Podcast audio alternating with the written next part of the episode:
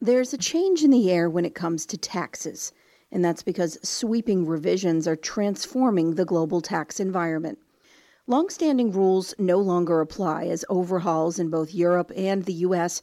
will soon challenge businesses to adapt and comply with new policies. How ready are tax leaders to address these pivotal changes? And is your company prepared? Hi, I'm Joan Goodchild. Today, in episode two of our podcast series, Tax Technology Today, we'll dive into the changing space of tax policy and we'll talk about the future of tax technologies to address an evolving global landscape. What new tools will be crucial in this new tax environment, and what do you need to do in order to comply? Today, we're joined by Jen Kurtz, Chief Technology Officer at Vertex. Welcome, Jen.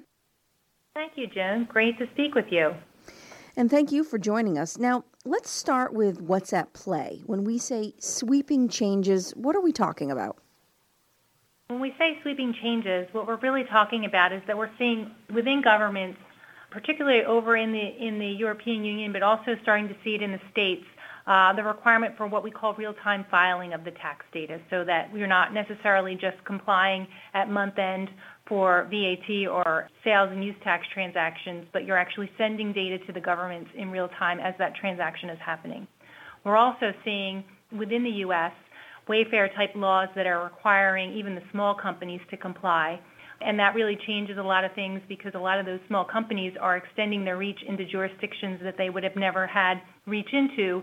But with the internet and the e-commerce platforms that are enabling them to do that, they are now having some complex tax compliance situations that they have to deal with as well.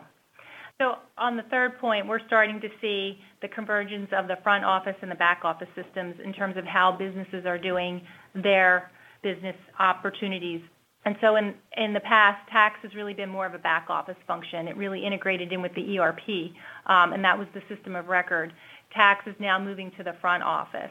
It's being integrated in with CRM systems, e-commerce platforms. And so the convergence of these two things together are really forcing some of the changes that are needed. And so, what do executives need to know now about integrating these kinds of platforms and technologies that you referenced into their business systems now? Well, technology can certainly help.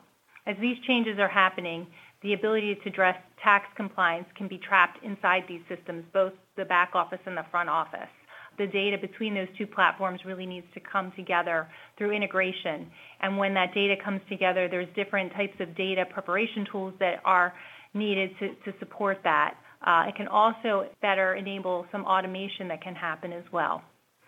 These types of things are really allowing the tax department to, to get after that untrapped value within those systems so that they can deliver on the compliance that they need to. So, does that call for some kind of new or hybrid approach that takes advantage of existing technologies and investing in new technologies? Yeah, Joan. Actually, it's very interesting. There's a lot of a lot of businesses already have tax compliance, tax determination software as part of their ERP system. They've been doing it for years. It's what we call they run it on premise. But as they move their businesses from the back office to the front office, a lot of that technology was born in the cloud.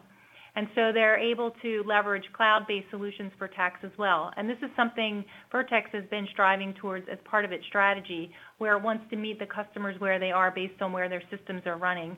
So you can have tax solutions and tax tools that are running both in the cloud and then also what we call on-premise or behind their firewall. Interesting. Okay, so now you mentioned automation. New technologies like robotic process automation and existing technologies like analytics, for example, and data prep tools are bringing these processing into the future. So let's talk about what's being applied now to tax processing that hasn't been used in the past. Right. So what's happening is these tools, what you mentioned, data preparation tools or data analytics tools and even some of this robotics process automation, which we'll refer to as RPA, they've been around for a while. What's different now is that tax is starting to take advantage of these things based on the complexities that they have to deal with.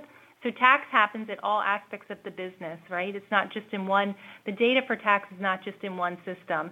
And the way to enable tax to be able to get access to that data in order to comply they're taking advantage of these tools now and starting to apply them to the tax process.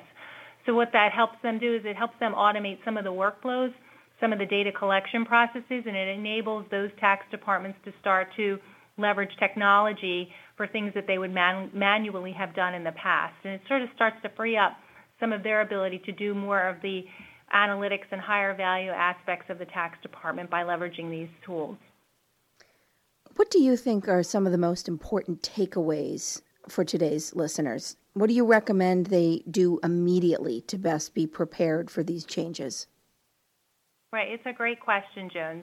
And really, the most important thing is to start to engage with the IT counterparts.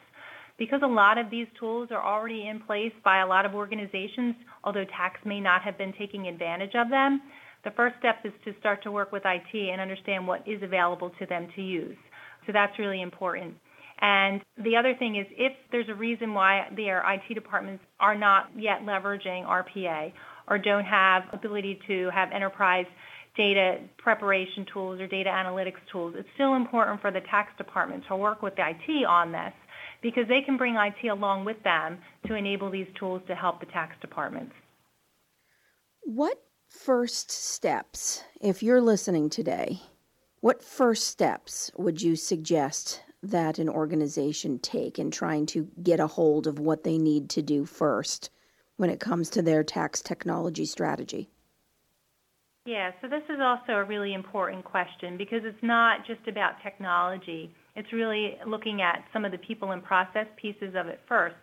So I always recommend taking a look at what's going on within the tax department. Where are folks, the people, spending their most time, the process, and, and to get a sense there. And sometimes there's some what I'll call low-hanging fruit opportunities there that you might be able to put some automation or simplify some things through some of these technologies.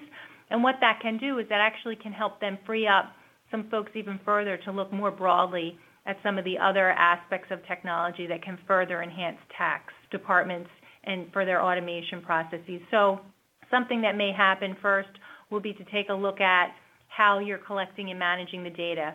You know, based on the work that we do with our customers, we tend to see that they spend a lot of time in data management. How, how many systems do they have to pull data from? How do they standardize that data? So these are some of the areas that they could start to look at first. Are they spending a lot of time there on low value work? And can they leverage some of tools like RPA, like data preparation tools, to start to streamline the collection of that data and simplify it?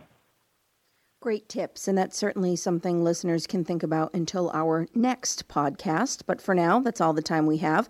I want to thank Jen for her insights today. Thanks, Jen. Thank you, Joan.